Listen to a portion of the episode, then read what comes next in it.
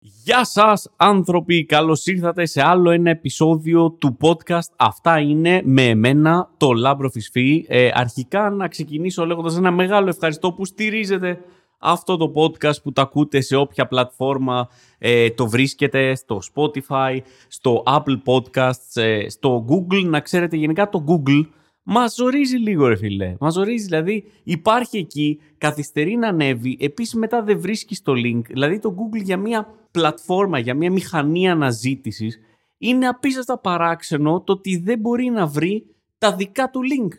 Του λες Google, το έχεις ανεβάσει εσύ το podcast. Μπορείς σε παρακαλώ να μου δείξεις που είναι. Γιατί είσαι και μια μηχανή αναζήτησης που βρίσκεις πράγματα. Και σου λέει όχι, δεν μπορώ, δεν ξέρω, δεν ξέρω που το έχω βάλει. Τέλος πάντων, βρείτε το όπου είναι, ακούστε το και σας ευχαριστώ πολύ που το ακούτε.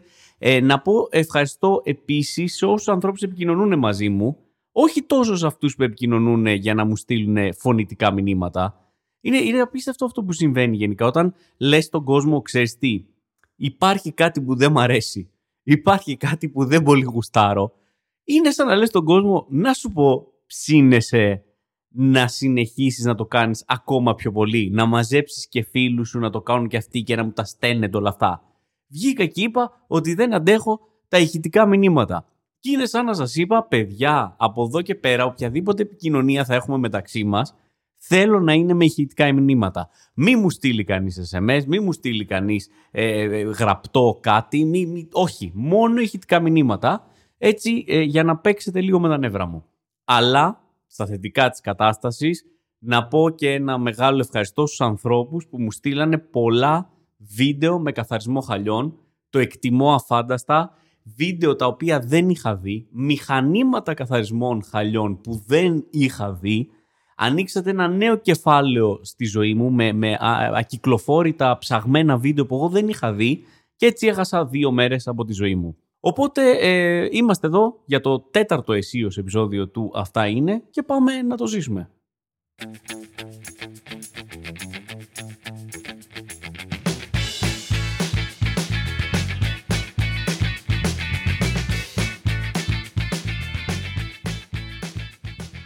Πάμε λοιπόν να ξεκινήσουμε λίγο με τον καιρό. Βρισκόμαστε πλέον στον Νοέμβριο, έτσι. Ε, και η θερμοκρασία αυτή τη στιγμή εδώ που είμαι εγώ, που είμαι στην Αθήνα, είναι στους 28 βαθμούς Κελσίου. Είναι μια έτσι απόλυτα φθινοπορεινή θερμοκρασία, μια κλασική φθινοπορεινή θερμοκρασία. Ποιος δεν θυμάται τα φθινόπορά του να, να κυμαίνονται έτσι 28 ε, με 30 βαθμούς Κελσίου, το οποίο, να σας πω κάτι, για μένα είναι ok.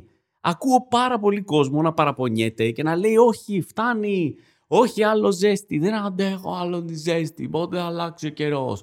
Να σου πω κάτι, Λάμπρο. Με έχει κουράσει αυτή η ζέστη. Δεν ξέρω τι να κάνω. Παιδιά, κατανοώ ότι ίσως είσαστε άνθρωποι που θέλετε λίγο τη δροσιά σας.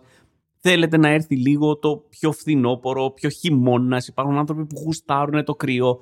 Αλλά σε όλο αυτό υπάρχει κάτι το οποίο πρέπει να αναφέρουμε. Όσο έχει ζέστη, δεν ανοίγουμε θέρμανση. Καταλαβαίνετε τι σημαίνει αυτό, παιδιά για μια οικογένεια αυτό σημαίνει ότι όσοι, όσες μέρες έχει 28 βαθμούς, 27, 26, 25, σώζουμε ευρώ. Δεν ξοδεύουμε λεφτά. Για κάθε μέρα που η θερμοκρασία είναι πάνω από τους 22, παίζει να κερδίζει το μέσο νοικοκυριό 20 ευρώ. Άμα βάλεις ένα μήνα έτσι, μιλάμε για 600 ευρώ. Τυχαία νούμερα πετάω, δεν έχω ιδέα τι καίτε εσείς στο σπίτι σας, αλλά όπως και να έχει, μην παραπονιόμαστε. Γιατί αν μπει κρύο, μετά δεν θα έχουμε λεφτά να φάμε. Οπότε είναι πιο σημαντικά πράγματα που πρέπει να σκεφτούμε. Εντάξει, ο κάποιοι βιαστήκατε, είπατε καλό χειμώνα. Ούτως ή άλλως σας μισούμε αυτούς τους ανθρώπους που είπατε καλό χειμώνα. Να, να, να, να, μην, να μην δείτε ποτέ χειμώνα, να μην δείτε και ποτέ καλοκαίρι, να μην δείτε και τίποτα. Να πεθάνετε όλοι που λέτε καλό χειμώνα στην 1η Σεπτεμβρίου, ας πούμε, που, που σκάει που έρχεστε με μια χαρά, τα γεβάλια μέσα, κάθε κατεργάρι στον πάγκο του, ώρα να σου χαλάσω τη διασκέδαση, καλό χειμώνα. Μα δεν είναι καν χειμώνας, είναι φθινόπορο, δεν με νοιάζει, καλό χειμώνα. Βιαστήκατε, γιατί δεν έχουμε καν φθινόπορο. Έχουμε την άνοιξη, την οποία δεν είχαμε πέρσι. Φέτος δηλαδή. Δεν ξέρω αν το θυμάστε, φέτος δεν είχαμε άνοιξη. Μας πήγε με βροχή μέχρι Ιούνιο. Όλοι λέγαμε να έρθει άνοιξη, αχ, να έρθει άνοιξη. Η άνοιξη δεν ήρθε ποτέ. Πότε ήρθε η άνοιξη, Τώρα ήρθε η άνοιξη, το Σεπτέμβριο. Ο καιρός έχει τρελαθεί. Κάνει, το παίζει εδώ παπάς, εκεί παπάς που είναι ο παπάς. Έχει τέσσερα χαρτιά και απλά τα γυρνάει. Σου λέει τι περιμένεις, άνοιξη. Όχι, πάρε φθινόπωρο. Τώρα τι περιμένεις, φθινόπωρο. Όχι, πάρε άνοιξη. Τώρα τι περιμένεις, χειμώνα. Πάρε καλοκαίρι. Αυτή είναι η φάση με τον καιρό, παιδιά. Global warming. Το μόνο πράγμα το οποίο δεν ε, με τρελαίνει ιδιαίτερα με το γεγονός ότι βρισκόμαστε σε αυτές τις θερμοκρασίες ακόμα είναι φυσικά τα κουνούπια. Ακόμα έχουμε κουνούπια και όχι τύπου «Ε, εντάξει μωρέ, έχει ένα-δύο κουνουπάκια». Όχι, έχει κανονικό στρατό κουνουπιών, αεροπορία για την ακρίβεια και την υπτάμενα, αεροπορία αυγουστιάτικη. Σκάνε κουνούπια. Με τσιμπάνε κάθε βράδυ κουνούπια. Περιμένουν έξω από την πόρτα. Ανοίγω και λένε Α, εδώ είμαστε. 30 άτομα είμαστε. Να μπούμε μέσα. Μιλάμε για αυτά τα κουνούπια παιδιά που πλέον έχουν ξεφύγει. Παλιά έβαζε ρούχο, δεν μπορούσε το κουνούπι να τσιμπήσει εκεί που είχε το ρούχο. Όχι. Τώρα το τρυπάει. Τζιν φορά. Βρίσκει. Φλέβα, αρχίζει και αρμέγει. Παλιά άκουγε αυτό το κουνουπιού το. Τώρα ακούς κουνούπι και νομίζεις ότι από πάνω σου έχει σούπερ πούμα. Ακούς ένα. Και τι γίνεται. Κουνούπι είναι. Αυτό γίνεται. Είναι κουνούπι. Και υπάρχουν αυτά τα κουνούπια. Παντού, ακόμα. Έρχονται τα βράδια, τσιμπάνε. Και είναι κάτι κουνούπια τα οποία παιδιά έχουν τυγκάρει στο αίμα. Μιλάμε τώρα πρέπει να πίνουν αίμα εδώ και τέσσερις μήνες είναι γεμάτα ρε. Έχουν, έχουν πιει ό,τι αίμα υπάρχει. Το βρίσκεις τοίχο, το χτυπάς στον τοίχο και αφήνει λεκέ σαν να, σαν να πυροβόλησες κάποιον στο κρανίο. Σαν να, δηλαδή CSI γίνεται η φάση, περνάνε, βάζουν κορδέλα και λένε τι έγινε εδώ πέρα, ποιον δολοφονήσατε μέσα στο σπίτι, γιατί έχετε ένα λεκέ κόκκινο με διάμετρο δύο μέτρα στον τοίχο σας είναι Kill Bill η φάση. Είναι πόλο. Ξαναπέταξε κάποιος κόκκινη μπογιά στο, στον τοίχο. Έχει ξεφύγει η φάση. Τις προάλλες δεν το πιστέψετε. Άκουσα τζιτζίκια. Τζιτζίκια, ρε. Από το πουθενά. Νοέμβριο σου λέει παιδιά, μάλλον κάτι έχει πάει λάθος. Νομίζαμε ότι τελείωσε η φάση μας, αλλά όχι. Μάλλον δεν τελείωσε η φάση μας. Πάμε άλλο λίγο. Και αρχίσανε να κάνουν το τζιτζίκο θόρυβο. Και λιδόνια. Τα έβλεπα. Φεύγανε. Τα έβλεπα στον ορίζοντα, παιδιά. Τα λέμε τα ξαναλέμε την άνοιξη, πάμε Αφρική, αποδημητικά πτηνά και ξαφνικά όπως έβγαλε λένε όπα, άκυρο, αναστροφή, πάμε πίσω, έχει ακόμα καλοκαίρι εκεί πέρα, δεν χρειάζεται, δεν χρειάζεται να φύγουμε αυτή τη στιγμή από την Ελλάδα, μπορούμε να κάτσουμε άλλο λίγο να παραθερήσουμε. Οπότε ναι, για μένα αυτό είναι το, το, το, βασικό τέλος πάντων, ότι έχουμε ακόμα κουνούπια λόγω της ζέστης. Δεν ξέρω μέχρι πότε θα έχουμε κουνούπια. Αν δηλαδή ξέρω, θα έρθουν τα Χριστούγεννα και θα έχουμε ακόμα κουνούπια. Θα σκάσει το έλκυθρο του Άι Βασίλη και δεν θα το σέρουν οι τάρανδοι, αλλά ε, τα κουνούπια μπροστά θα είναι ο, ο Ρούντολφ το κουνουπάκι. Κλακ, πάμε, έλα να μοιράσουμε δώρα και να μοιράσουμε και πόνο και ξύσιμο στους ανθρώπους. Αυτό είναι το μόνο αρνητικό. Κατά τα άλλα, όσο έχει καλό καιρό, ας το χαρούμε, δεν θα ανάβουμε θέρμανση, γλιτώνουμε λεφτά. Εντάξει, και αν μας τσιμπήσουν και πέντε κουνούπια παραπάνω, δεν έγινε τίποτα.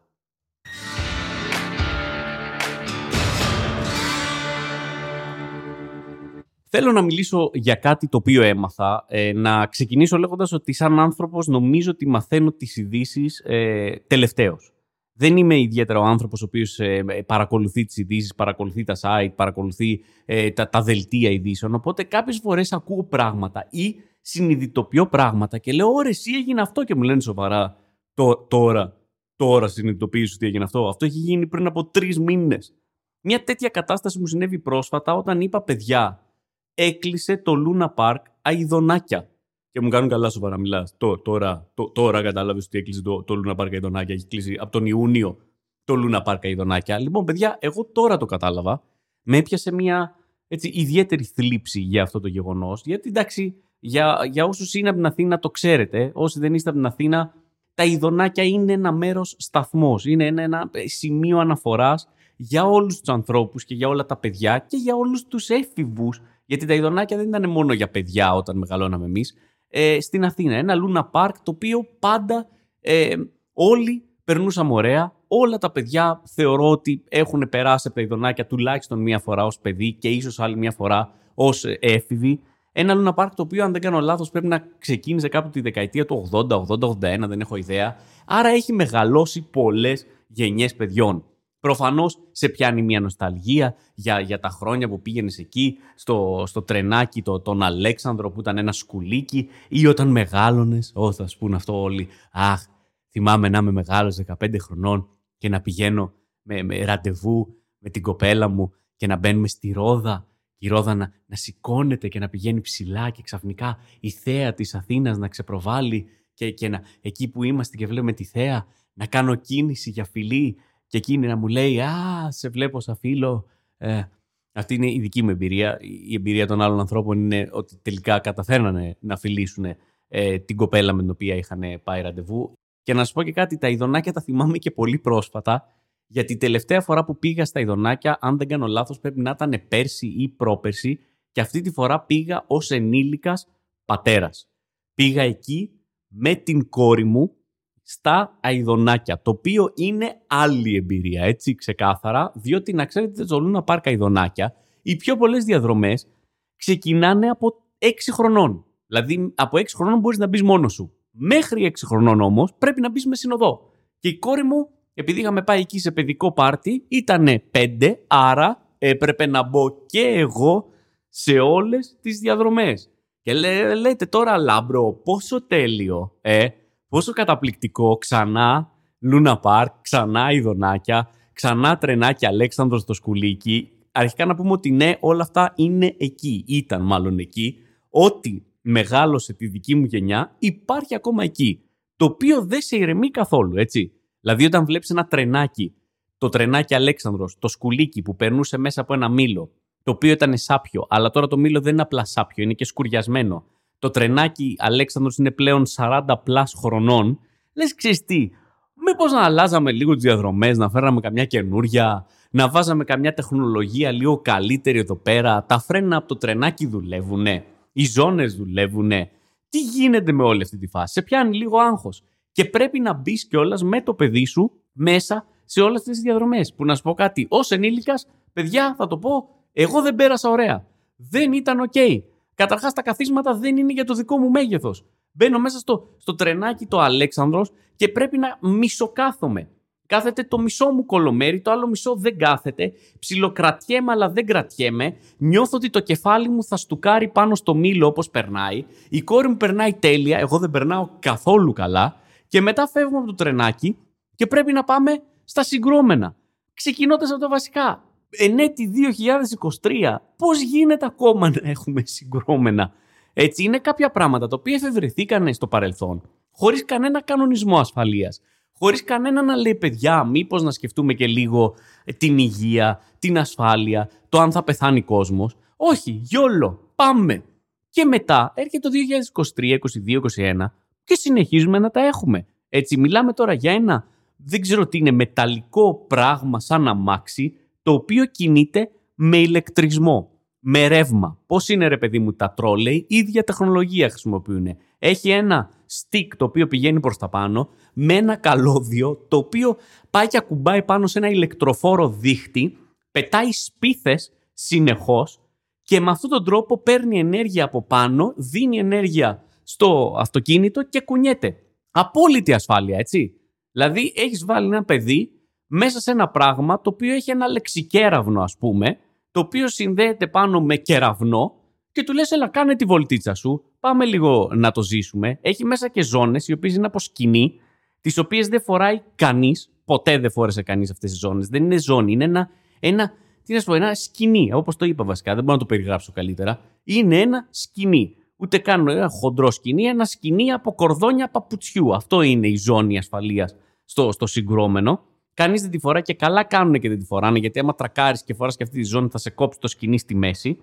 Ε, και όλα τα παιδιά πατάνε γκάζι και θέλουν φυσικά να κάνουν αυτό που λέει το όνομα του παιχνιδιού. Να συγκρουστούν. Αυτό θέλουν. Συγκρουόμενα λέγεται ε, η διαδρομή. Σύγκρουση θέλουν να πετύχουν και τα παιδιά δεν οδηγούν με ασφάλεια, δεν οδηγούν σε φάση «Ωχ, κάποιος έρχεται από την άλλη, κάτσε να στρίψω, να τον αποφύγω». «Ωχ, για να δούμε ποιος έχει προτεραιότητα, μάλλον αυτός από δεξιά, Α σταματήσω να περάσει». Όχι, λοκάρουνε με κάποιον άλλον που είναι από μακριά, βλέπεις το βλέμμα του στα μάτια, αυτό το «σε βλέπω, με βλέπεις», Έχουμε ειδωθεί και τώρα πάμε για σύγκρουση. Full γκάζι, ευθεία και οι δύο και μπαμ σύγκρουση. Αυτή η φάση. Και το, τα παιδιά το χαίρονται. Συγκρούονται. Γιατί τα παιδιά είναι πέντε χρονών. Τα παιδιά ακόμα το σώμα τους δεν έχει δέσει. Όλα είναι λίγο ρευστά. Η σπονδυλική στήλη ακόμα είναι ρευστή, ρε παιδί μου. Είναι σε μια κατάσταση πλαστελίνης. Τα, τα κόκαλα είναι πλαστελινέ. Δεν, δεν, δεν χρειάζεται να. Δεν, δεν, δεν χρειάζεται να αγχωθείς ότι μπορεί να σπάσει κάτι. Τώρα, άμα είσαι 40 χρονών και σκάς με τοπική με άλλο συγκρουόμενο, επί τόπου έχει φύγει σπόνδυλος, δισκοκύλι. Είσαι σε φάση προσπαθείς να πιάσεις το τιμόνι, να το γυρίσεις από την άλλη, να αποφύγεις, τουλάχιστον να πάει πλάγιο με τοπικά. Μπας και γλιτώσεις κάτι. Αλλά όχι, το παιδί αυτό θέλει. Θέλει να συγκρουστεί. Και εσύ κάθεσαι δίπλα του και το τρώ όλο. Χτυπάει το καμπανάκι και το παιδί λέει κι άλλο, κι άλλο, κι άλλο. Και εσύ λες, φεύγω, πάω στο κατ. Δεν αντέχω άλλο. Δεν μπορώ να ζήσω αυτό το άλλο. Να πω και κάτι ακόμα έτσι τώρα, μιας και το πιάσαμε το θέμα με τα Luna Park.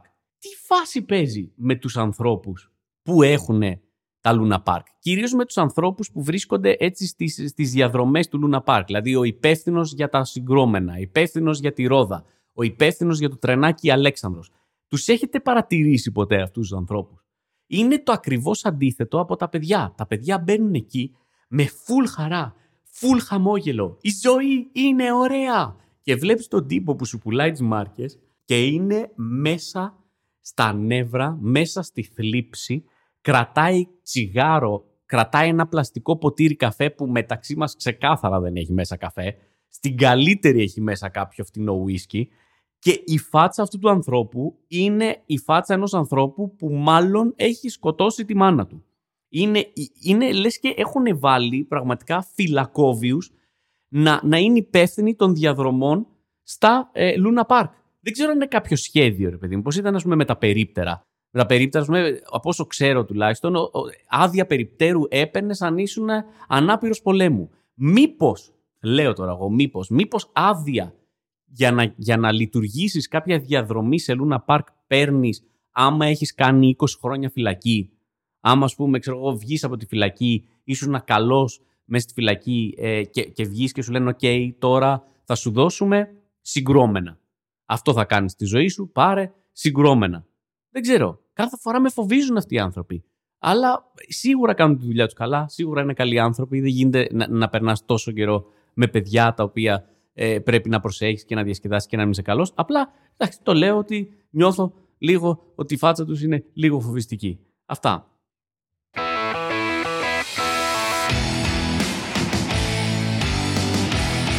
Λοιπόν, ε, θέλω να σας πω ότι γενικά το ξέρω ότι θα ακουστεί άσχημο αυτό που λέω και πρέπει ίσως κάποια στιγμή να το αλλάξω, αλλά θεωρώ γενικά σαν άνθρωπος ότι η Ελλάδα, η default μου κατάσταση έτσι, σε σχέση με την Ελλάδα, το, το, αυτό που έχω επιτόπου στο μυαλό μου για την Ελλάδα, είναι ότι η Ελλάδα είναι η χειρότερη σε πάρα πάρα πολλά πράγματα. Στα πιο πολλά πράγματα. Αν συγκρίνουμε χώρες μεταξύ τους, έτσι μιλάμε για χώρες κυρίως του δυτικού κόσμου, ευρωπαϊκές χώρες, ας πούμε, η Ελλάδα είναι σίγουρα από τις χειρότερες σε πάρα πολλά πράγματα κερδίζει στις πιο πολλές κατηγορίες. Και όταν λέω και χειρότερη, δεν εννοώ ότι είναι η χειρότερη ξέρω, στις παραλίες ή στο φαγητό ή στη φιλοξενία, εννοώ η χειρότερη στις υποδομές, στην κίνηση, στην υγεία, στην οδήγηση. Αυτή είναι η αντίληψή μου. Αλλά μου αρέσει πάρα πολύ όταν αυτή η αντίληψή μου δοκιμάζεται, όταν αυτή η αντίληψή μου καταρρύπτεται. Όταν πηγαίνω και ζω κάτι το οποίο ξεκάθαρα είναι πολύ κακό, αλλά ταυτόχρονα με κάνει να λέω κοίτα ρε εσύ, δεν είναι μόνο στην Ελλάδα τα πράγματα έτσι. Δεν είμαστε μόνο εμείς έτσι. Δεν είμαστε τελικά οι χειρότεροι. Οπότε κάπως ισορροπεί αυτό το πράγμα. Γιατί από τη μία έχω μια πολύ κακή εμπειρία, αλλά απ' την άλλη αυτή η κακή εμπειρία με κάνει να εκτιμήσω το πόσο ελάχιστα χειρότερα είναι τα πράγματα στη χώρα μου. Θα σας μιλήσω για δύο τέτοιες εμπειρίες. Η πρώτη ήταν περίπου πριν από κάμια εβδομάδα, ε, όπου πήγα για ταξίδι στην Πορτογαλία. Για όσο το ξέρετε, η γυναίκα μου είναι από την Πορτογαλία, οπότε πηγαίνουμε συχνά εκεί και έζησα μία απίστευτα τρομακτική εμπειρία. Έζησα, παιδιά, το χειρότερο μποτιλιάρισμα της ζωής μου. Τώρα κάποιοι θα μου πείτε, Λάμπρο, έλα τώρα, το χειρότερο μποτιλιάρισμα της ζωής σου. Α, δεν ξέρεις εσύ από κίνηση. Δεν έχεις βιώσει Κηφισίας. Δεν έχεις... Παιδιά, τα έχω βιώσει όλα. Έχω, έχω βιώσει ό,τι κίνηση υπάρχει στο λεκανοπέδιο της Αθήνας. Έχω βιώσει κίνηση σε άλλες χώρες. Έχω βιώσει την κίνηση, τη μυθική που υπάρχει στο Λος Άντζελες, ας πούμε, που είναι 7 λωρίδες πυγμένες και σας λέω με σιγουριά ότι η κίνηση που έζησα ήταν η χειρότερη κίνηση της ζωής μου. Μιλάμε για μια κίνηση η οποία προκλήθηκε από τα πρωτοβρόχια, από τις πρώτες βροχές. Κοινό σημείο Ελλάδας-Πορτογαλίας, αυτό που όλοι ξέρουν ότι κάποια στιγμή θα βρέξει, αλλά για κάποιο λόγο δεν κάνουμε τίποτα για αυτό. Κάποιο λόγο το αφήνουμε αυτό το πράγμα του φθινοπόρου τα πρωτοβρόχια να μας ξαφνιάσουν. Να πέφτει νερό από τους ουρανούς και να λέμε «Ω, το είχα ξεχάσει αυτό το φαινόμενο. Τι κάνει αυτό το φαινόμενο; Αυτές οι σταγόνες. Αυτό, αυτός ο κατακλυσμός ρε εσύ. Τι γίνεται. Τι κάνουμε με αυτό το πράγμα; Δεν έχουμε καθαρίσει τα φρεάτια. Δεν έχουμε κάνει τίποτα για να προετοιμαστούμε γι' αυτό. Πάμε να το ζήσουμε. Γιόλο. Αυτό έγινε λοιπόν στη Λισαβόνα και η πόλη απλά μπλόκαρε. Δεν κουνιότανε τίποτα. Φτάσαμε στο αεροδρόμιο. Το αεροδρόμιο από το σπίτι που μένουμε είναι τρία χιλιόμετρα, εντάξει. Τώρα, άμα σας είχα εδώ, θα σας έκανα το κλασικό παιχνιδάκι. Το λοιπόν, πείτε μου πόση ώρα μας πήρε για να πάμε με αμάξι από το αεροδρόμιο στο σπίτι. Έτσι, τρία χιλιόμετρα. Και εσείς θα αρχίζατε, Α, ξέρω εγώ, λάμπρο, μισή ώρα. Και θα, εγώ θα έλεγα πολύ cool, ανέβαινε.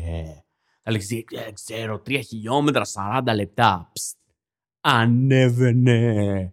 Και θα το πηγαίναμε έτσι για κανένα δίωρο, το οποίο είναι από τα χειρότερα παιχνίδια που μπορείς να παίξεις γενικά, να το πούμε αυτό. Όχι, λοιπόν, δεν είστε εδώ. Οπότε πρέπει να σας φανερώσω επιτόπου ότι η διαδρομή 3 χιλιόμετρα μου πήρε, παιδιά, μία ώρα. Έτσι, παύση, drum roll και 55 λεπτά. Οκ. Κάτι λιγότερο από δύο ώρες. Να το βάλουμε στρογγυλά δύο ώρες. Έτσι, door to door, αεροδρόμιο δηλαδή door με δικό μου door δύο ώρες για τρία χιλιόμετρα, παιδιά.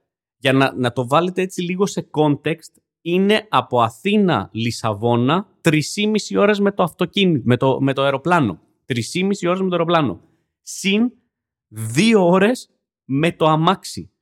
Τώρα νομίζω ότι σας έχω πείσει ότι έζησα τη χειρότερη κίνηση που έχω ζήσει στη ζωή μου, γιατί εννοείται ότι έχω ζήσει πολλές τύπου κινήσεις, έτσι, αλλά δεν έχω ζήσει κίνηση όπου κάνουμε τρία χιλιόμετρα σε δύο ώρες. Παιδιά, ζήσαμε σκηνικά όπου δεν κουνιόμασταν για 20 λεπτά. Όχι κουνιόμασταν τύπου 5 μέτρα, 10 μέτρα. Δεν κουνιόμασταν. Το, το αυτοκίνητο γινόταν ακίνητο. Το αυτοκίνητο ήταν σε θέση πάρκινγκ. Έσβηνες μηχανή και άραζες. Ήταν η φάση που κατέβηκα από το αμάξι και το πήγαινα. Πώς πάνε οι ταξιτζίδες στο αεροδρόμιο που το σπρώχνουν το αμάξι για τα 5 μέτρα. Αυτό. Αυτό το έκανα για 40 λεπτά. Πήγαινα, έβγαινα από το αμάξι, έσπρωχνα το αμάξι, έμπαινα μέσα, τράβαγα χειρόφρενο. Σε κάποια φάση ονειρευόμουν ότι θα μπορούσα να είμαι ο Fred Flintstone.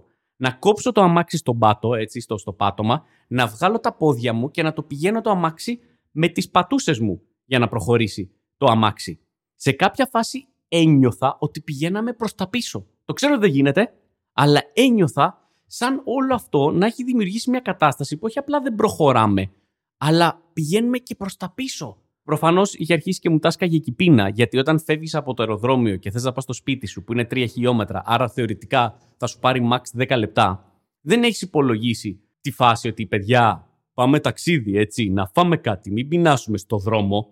Γιατί ξέρεις, το πας σπίτι σου να φας. Εγώ δεν το είχα υπολογίσει αυτό. Έφυγα από το αεροδρόμιο, πεινασμένος, και για δύο ώρες απλά λιμοκτονούσα. Άρχισα να δαγκώνω το τιμόνι. Σε κάποια φάση έκανα αυτό που βγαίνεις έξω. Δεν ξέρω αν το έχετε κάνει, συνήθως το κάνουν οι άντρες. Βγαίνεις έξω, λύνει ζώνη, τραβάς χειρόφρονο, ανοίγεις πόρτα, βγαίνεις έξω και απλά κοιτάς την κίνηση. Δεν ξέρω τι ψάχνουμε να βρούμε εκείνη την ώρα. Βγαίνεις πιστεύοντας ότι θα δεις κάτι στον ορίζοντα που θα σου πει Α, Γι' αυτό έχει κίνηση εδώ πέρα. Αλλά όχι, παιδιά, δεν είδα τίποτα. Είδα απλά άλλα μάξια και τελικά μετά από μία ώρα και 55 λεπτά έφτασα στο σπίτι και είπα: Ε, εντάξει, δεν έχουμε μόνο εμείς κίνηση στην Ελλάδα. Αυτό ήταν πολύ χειρότερο. Τελικά μια χαρά είμαστε στην Αθήνα που τρώμε 40 λεπτά, ας πούμε, για 10 χιλιόμετρα. Εδώ η Πορτογάλη είναι χειρότερη. Δεύτερο τώρα. Έτσι, δεύτερο σκηνικό το οποίο έγινε και με έκανε να πω: Ρε, εσύ, δεν είμαστε μόνο εμείς έτσι. Το δεύτερο σκηνικό έχει να κάνει με την επίσκεψή μου στην Αμερικάνικη πρεσβεία. Ε, σε λίγες μέρες ε, θα φύγω από την Ελλάδα και θα πάω για κάποιες παραστάσεις στο εξωτερικό. Θα πάω στην Αγγλία και στην Αμερική και έπρεπε να πάω να βγάλω μία βίζα για να μπορέσω να πάω για τις παραστάσεις στην Αμερική. Μπαίνω μέσα και είναι όλα τέλεια, όλα καινούρια, μυρίζουν καινούρια. Τα υλικά είναι όλα τέλεια, οι άνθρωποι είναι όλοι τέλειοι και λέω τέλειο, αλλά όχι. Εδώ είναι το απίστευτο παιδιά, παρότι φαινομενικά φαινόταν όλο τέλειο, τελικά ήταν μια κακή δημόσια υπηρεσία. Μια δημόσια υπηρεσία η οποία άνετα κοντράρεται με δικές μας δημόσιες υπηρεσίες. Άνετα μπορείς να πεις έχω πάει στη ΔΟΗ ψυχικού και έχω πάει και στην Αμερικάνικη πρεσβεία και σου λέω ότι η ΔΟΗ ψυχικού είναι καλύτερη δημόσια υπηρεσία. Δεν μιλάω για ΚΕΠ, έτσι, φυσικά δεν μιλάω για ΚΕΠ. Εννοείται ότι το ΚΕΠ είναι καλύτερο από την Αμερικάνικη πρεσβεία. Πήγα εκεί και οι άνθρωποι ήταν, λες και ήρθαν από την Αμερική και τους κάνανε κάποιο ταχύρυθμο πρόγραμμα για να μάθουν πώς να λειτουργούν μια ελληνική δημόσια υπηρεσία. Λες και τους είπανε ξεχάστε αυτά που ξέρετε περί efficiency και, και, και, και results και δεν ξέρω τι. Εδώ τώρα είσαστε μεν σε αμερικάνικο έδαφος, αλλά θα λειτουργείτε υπό ελληνικό καθεστώς. Είναι αυτό το think global, act local. Think global, you are American, αλλά act local. Είσαι δημόσιος υπάλληλος στην Ελλάδα. Παρεπτόντω δεν ήταν Έλληνες, ήταν Αμερικάνοι αυτοί οι υπάλληλοι εκεί. Για να καταλάβετε παραδείγματα, έτσι, για να μην νομίζετε ότι μιλάω έτσι, χωρίς παραδείγματα, μου δώσανε ραντεβού 8 η ώρα. 8 η ώρα ήμουν εκεί. Τι ώρα άνοιξε ο Κισές; Πάλι θα παίξουμε αυτό το παιχνίδι. Για πες, τι ώρα άνοιξε ο Κισές; Ξέρω εγώ λάμπρο. 8 και 10. Όχι. Ανέβαινε.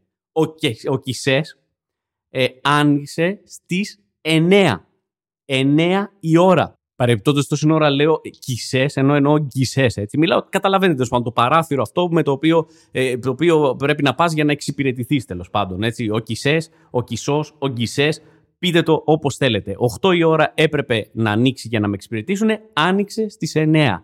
Ήρθανε χαλαρά. Οι υπάλληλοι λέγανε τα νέα τους, φτιάχναν τον καφέ τους και ανοίξανε για να μας εξυπηρετήσουν. Έζησα κλασικά σκηνικά δημόσιας υπηρεσίας. Έζησε αυτό που κάποιος μιλάει στο τηλέφωνο με κάποιον φίλο του, πας εσύ να ρωτήσεις κάτι και σου λέει Περίμενε, περίμενε, δεν βλέπεις τι μιλάω. Δεν μιλάει για δουλειά. Μιλάει με το φίλο του. Και το ζησε αυτό, παιδιά, στα αγγλικά. Ήταν οι άλλοι εκεί και έλεγε Oh, yes, it was amazing. You can't imagine. Yes. Και πήγα εγώ και λέω Sorry, can I ask you a question? Sorry, I'm on the phone. Να κάπως δεν το πιστεύω αυτό που ζω και περίμενα πέντε λεπτά να τελειώσει την προσωπική της συνομιλία με κάποια φίλη της, έτσι ώστε να μπορέσω εγώ να κάνω την ερώτησή μου. Παιδιά, άρχισα οριακά να σκέφτομαι ότι σε λίγο θα δω Αμερικάνους υπαλλήλους του προξενείου να καθαρίζουν μανταρίνια στο διάλειμμά τους. Ή θα λένε δεν μπορώ τώρα, έχουμε cigarette break και θα βγαίνουν έξω 40 άτομα να καπνίσουν. Ή ότι ξαφνικά θα βάζουν αυτές τις σόμπες και θα ανεβάσουν πάνω το σαντουιτσάκι με το αλουμινόχαρτο για να μπορέσουν να το ζεστάνουν, αλλά δεν θα είναι σαντουιτσάκι. Θα είναι κάποιο τύπου μπέργκερ αμερικάνικο που θα το ζεστάνουν, θα το ζεσταίνουν πάνω στη σόμπα και μετά θα τρώνε το μανταρίνι τους. Έτσι ένιωσα ότι είμαι σε δημόσια αμερικάνικη υπηρεσία. Παιδιά, για να καταλάβετε, είχε φωτοτυπικό που δεν δούλευε. Είχε ψύκτη που δεν δούλευε. Επίσης, όχι απλά είχε φωτοτυπικό που δεν δούλευε, ψύκτη που δεν δούλευε. Όταν ήρθε η ώρα να με εξυπηρετήσουν, βάλαν τα στοιχεία μου στο σύστημα και τι έγινε; Έλα πείτε το όλοι μαζί, το ξέρετε. Έπεσε το σύστημα. Μου λένε συγγνώμη, κάτι έχει γίνει, δεν ξέρω τι έχει γίνει. The system is down.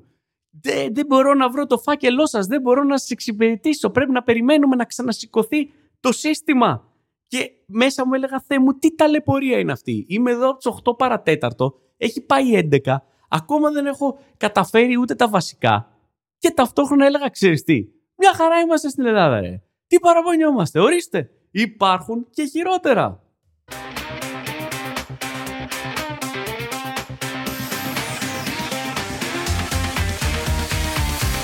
Κλείνοντας ε, σιγά σιγά αυτό το podcast, προφανώς ε, θέλω να κάνω και μία αναφορά ε, σε ένα κομικό ο οποίος έφυγε από τη ζωή. Μιλάω φυσικά για τον Μάθιου Πέρι. Εννοείται ότι έχουν περάσει μέρες από τότε που έγινε, εννοείται ότι έχει συζητηθεί πάρα πολύ. Σίγουρα το έχετε συζητήσει και εσείς με τους φίλους σας, με, τις, με την παρέα σας που συνήθως με την παρέα σας βλέπατε και τον Μάθιου Πέρι στα φιλαράκια. Ε, είναι μια απώλεια για τη δική μου γενιά, για όχι μόνο για τη δική μου γενιά, για όλους τους ανθρώπους που βλέπανε τα φιλαράκια και μεγαλύτερες δηλαδή γενιές από μένα, αλλά και μικρότερες ε, γενιές από τη δική μου, καθότι τα φιλαράκια κάνανε μεγάλη επιστροφή ε, τα τελευταία χρόνια μέσα από τις ε, πλατφόρμες. Ο Μάθιου Πέρι ξεκάθαρα ήταν ένας απίστευτος κωμικός. Ένας ηθοποιός, νομίζω, που όποιος άνθρωπος έχει γράψει σενάριο θα ήθελε να έχει έναν τέτοιο ηθοποιό να εκτελέσει ε, το κωμικό σενάριο το οποίο έχει γράψει. Ένα delivery στις, στον τρόπο με τον οποίο έλεγε ε, τις ατάκες που, πραγματικά δεν υπάρχει. ήταν ένας ρόλος ο οποίος ξεκάθαρα στα φιλαράκια είχε τα πιο πολλά αστεία αλλά όταν έχεις ένα αστείο το οποίο είναι τόσο ξεκάθαρα αστείο ε, το, το να καταφέρεις να το πεις αυτό το αστείο χωρίς να φανεί ότι λες ένα αστείο θέλει απίστευτη μαεστρία, θέλει απίστευτη τεχνική. Δεν είναι τόσο απλό να σου δώσει ένα αστείο να το πεις και να μην κλωτσίσεις το θεατή ότι είπες αστείο. Ο Μάθιου Πέρι το έκανε αυτό και το έκανε να φαίνεται και εύκολο. Επίσης, ο Μάθιου Πέρι είχε μια απίστευτη σωματική κομμωδία. Ίσως physical comedy, το καλύτερο ε, physical comedy που υπήρχε μέσα σε όλο το cast στα φιλαράκια. Ήταν ε, σαφώς κάτι που περνούσε λίγο λιγότερο γιατί είχε τόσο πολλά λεκτικά αστεία. Αλλά αν παρατηρήσετε τη σωματική κομμωδία που έκανε αυτός ο άνθρωπος θα πείτε άντε γεια ήταν ε, ε, ένα, ένας κομικός ο οποίος τα είχε όλα, ένα πολυεργαλείο. Και το, το βασικό φυσικά μέσα από τη σειρά φιλαράκια ήταν η σεμνότητα με την οποία αντιμετώπιζε αυτό το ρόλο. Έχει κάνει και άλλα πράγματα. Εννοείται ότι ο πιο πολλή κόσμος τον ξέρει ε, από τα φιλαράκια. Δέκα χρόνια ήταν αυτά. Ε, πολλοί κόσμος έχω ακούσει να λέει ότι τα φιλαράκια είναι μια παλιά κομμωδία, μια κομμωδία η οποία έχει πράγματα μέσα που δεν περνάνε πλέον ότι η κομμωδία έχει αλλάξει. Το οποίο εννοείται ότι συμβαίνει γενικά. Η κομμωδία είναι κάτι που αλλάζει. Και πολλές φορές μπορεί να δεις μια κομμωδία και να πεις δεν στέκεται πολύ καλά αυτή η κομμωδία. τα πράγματα δεν είναι πλέον έτσι. Α, δεν μπορούμε να το λέμε αυτό. Και σίγουρα ίσως υπάρχουν στιγμές τέτοιες στα φιλαράκια τα οποία να, να αποδεικνύουν ότι ναι, τα φιλαράκια είναι μια παλιά κομμωδία. Όμως είναι και μια κομμωδία η οποία ήταν και είναι, θεωρώ, μπροστά από την εποχή της.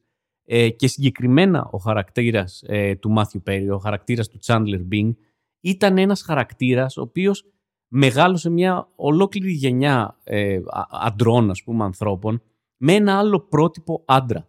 Μέχρι τότε δεν υπήρχε ακριβώς αυτό το πρότυπο άντρα. Μέχρι τότε οι άντρες ήταν μάτσο, ήταν cool, ήταν όμορφοι. Δεν υπήρχε ένας άντρας να μπορείς να τον δεις σαν χαρακτήρας σε μια σειρά και να πεις αυτός ο άντρας είναι σχετικά loser ε, είναι ένας άντρας ο οποίος δεν είναι άτυχος με τις γυναίκες, δεν το έχει καθόλου. Ένας άντρας ο οποίος χρησιμοποιεί το χιούμορ σαν άμυνα. Ο αυτοσαρκασμός είναι το βασικό του όπλο. Ένας άντρας ο οποίος δεν είναι το συνηθισμένο πρότυπο του άντρα. Είναι παράξενος. Είναι εσωστρεφή. Είναι ντροπαλός. Είναι awkward. Έτσι, δεν φοβάται να κοροϊδέψει τον εαυτό του. Δεν είναι σκληρός. Δεν ήταν ποτέ σκληρός. Είχε συναισθήματα. Και όλα αυτά ε, ήταν κάτι το οποίο, το οποίο υπήρχε στο χαρακτήρα του Τσάντλερ ένα πρότυπο άντρα το οποίο το βλέπαμε και λέγαμε ορίστε μπορείς να είσαι και αυτός ο άντρας ή μάλλον αν νιώθεις πιο κοντά σε αυτόν τον άντρα να ξέρεις ότι υπάρχουν και αυτοί οι άντρες. Δεν χρειάζεται να ταυτίζεσαι με κάποιον άλλον. Ε, εννοείται ότι στεναχωριέσαι, εννοείται ότι, το, ότι δεν μπορείς να ξαναδείς τη σειρά Friends έτσι, χωρίς να στεναχωρηθείς για το χαμό αυτού του ανθρώπου ο οποίος έφυγε τόσο νωρίς. Αν ε, θέλετε ε, και σας αρέσει ο Μάθιου Πέρι, μπορείτε να το δείτε και σε άλλα πράγματα. Σίγουρα το έχετε ψάξει. Η σειρά που θα πρότεινα εγώ ε, είναι το Studio 60, το οποίο είναι μια σειρά του Άρον Σόρκιν, με πρωταγωνιστή έναν από τους πρωταγωνιστές, ένας από τους πρωταγωνιστές είναι και ο Μάθιου Πέρι. Μια πολύ όμορφη σειρά. Είναι μια σειρά η οποία ξεκίνησε ταυτόχρονα μαζί με το 30 Rock και οι δύο σειρές ουσιαστικά είχαν το ίδιο πρακτικά θέμα. Μιλούσαν για τον κόσμο ε, του Saturday Night Live. Μιλούσαν δηλαδή για αυτή την ε, μυθική εκπομπή, το Saturday Night Live της Αμερικής και πώς είναι ε, το να ζεις αυτή την εμπειρία, ο κόσμος που στείνει αυτές τις εκπομπές. Ήταν ξεκάθαρο ότι ε, μία από τις δύο αυτές σειρές θα επιβίωνε, γιατί πρακτικά είχαν το ίδιο θέμα. Έτυχε να επιβιώσει το 30 Rock, το οποίο επίσης είναι μια εξαιρετική κομμωδία, αλλά και το Studio 60 είναι μια ε, πάρα πολύ όμορφη σειρά με τον ε, Μάθιου Πέρι να παίζει ένα ρόλο ο οποίος είναι λιγότερο κομικός και περισσότερο δραματικός ε, και τον Άρον Σόρκιν φυσικά ο οποίος είναι ένας απίστευτος ε, σεναριογράφος που όποια τη δουλειά και να δεις σίγουρα θα είναι κάτι που θα σου αρέσει. αυτά λοιπόν για τον Μάθιου Πέρι, εννοείται θα μας λείψει ε, και δείτε ε, τη δουλειά του γιατί τέτοιοι κομικοί, τέτοιοι κομικοί ηθοποιοί ε, δεν υπάρχουν πάρα πολύ.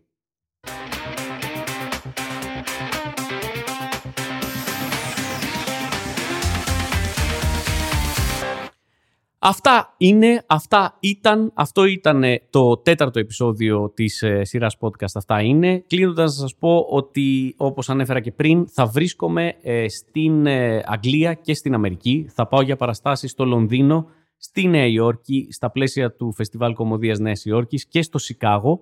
Οπότε αν βρίσκεστε εκεί, αν τυχαίνει να είστε σε αυτές τις πόλεις, Λονδίνο, Νέα Υόρκη και Σικάγο, ε, που παρεπτόντως είναι και τα ρολόγια, αν θυμάστε, που παίζουν στα ξενοδοχεία, έτσι.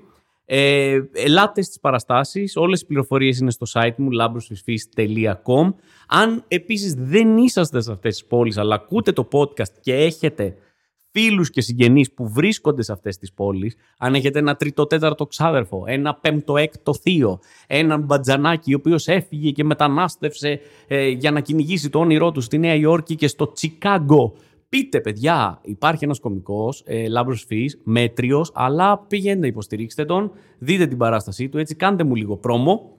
Εμείς εννοείται ότι θα τα ξαναπούμε πολύ σύντομα, παρότι θα είμαι σε ταξίδι, θα προσπαθήσω να ε, βγάλω το επόμενο επεισόδιο ε, μέσω του ταξιδιού. Ε, μέχρι τότε να είστε καλά και ευχαριστώ που με ακούσατε. Γεια σας!